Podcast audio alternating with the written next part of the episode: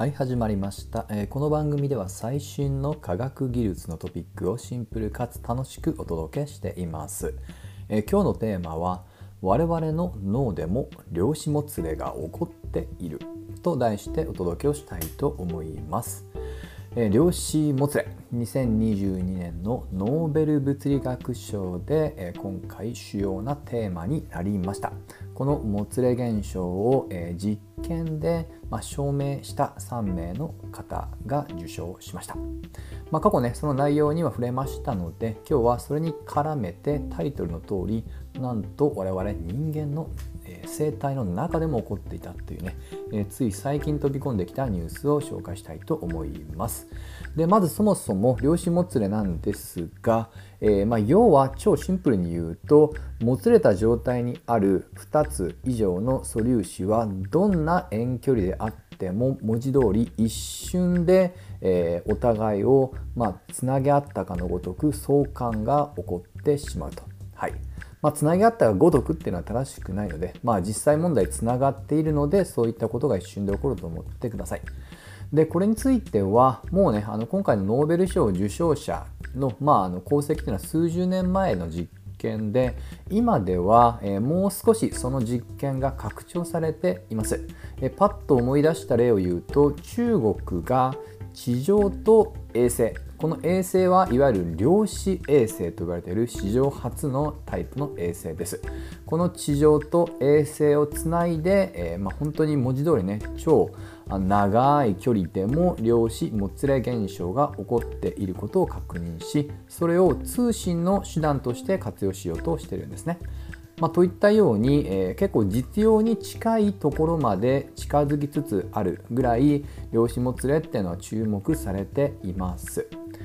まあ、ただし今の話を聞くと、まあ、極めて人工的なつまり、ま、人類による科学技術のあの、まあ、一つの、ね、工夫として実現したように見えますけどもこれはあくまで自然の現象でなんと、えー、これはあの鳥の中にこの量子もつれを使ってまさながらコンパスのように方角を検知しているってことは実は以前から分かっています。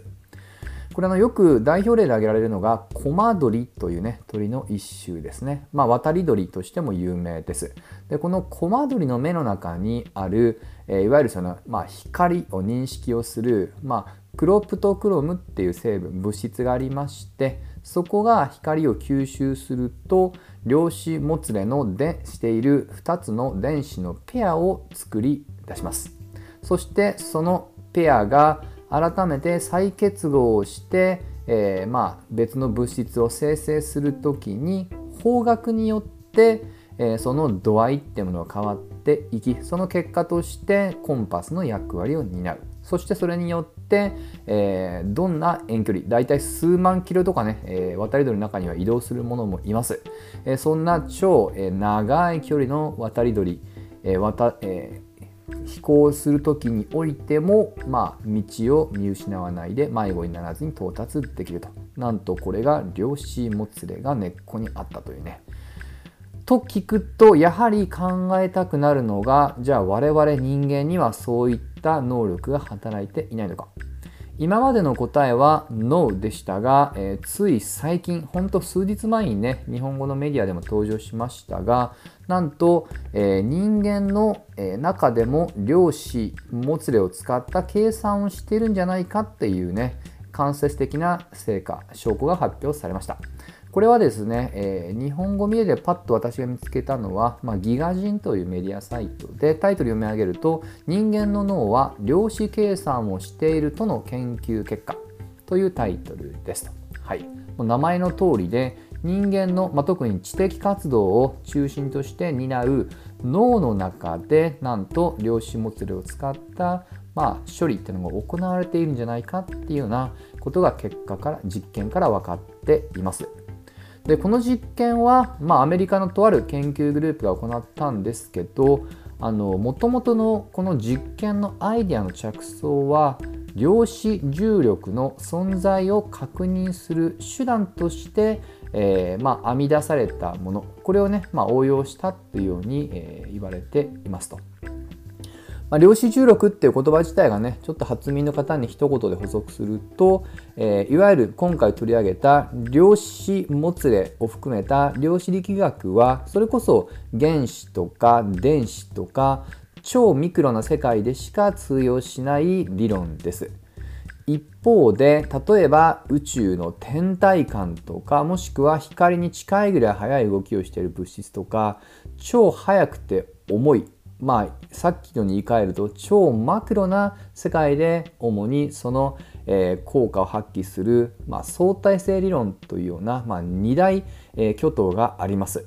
ただし世界は全て一つなのでそれらは統合できないかっていうねそういった新しい理論を量子重力と呼びます。今ではまだ確立されておらず、まあ、一応候補として言われているのが超紐理論。もしくは超弦理論と呼ばれているものです。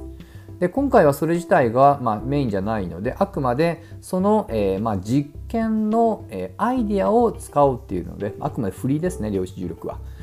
でそのアイデアなんですけども、まあ、ちょっと込み入った話もあるので、えー、ちょっとふわっと丸めて話をします。はい、まずは先ほど触れた通り人間の生態の中で、えー、先ほど鳥の時はね、まあ、視覚情報でしたけども、えー、今回は脳の中の処理です。はい。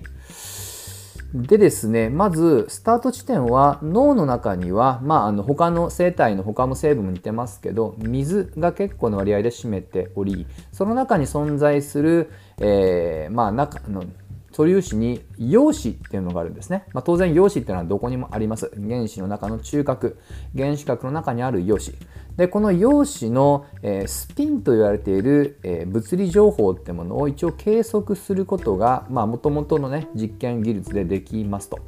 で、このスピンというのはね、あの、まあ、ちょっと、えー、そうですねちょっと五感からもう直感的なイメージで構いませんその回転する度合いみたいなイメージだと思ってください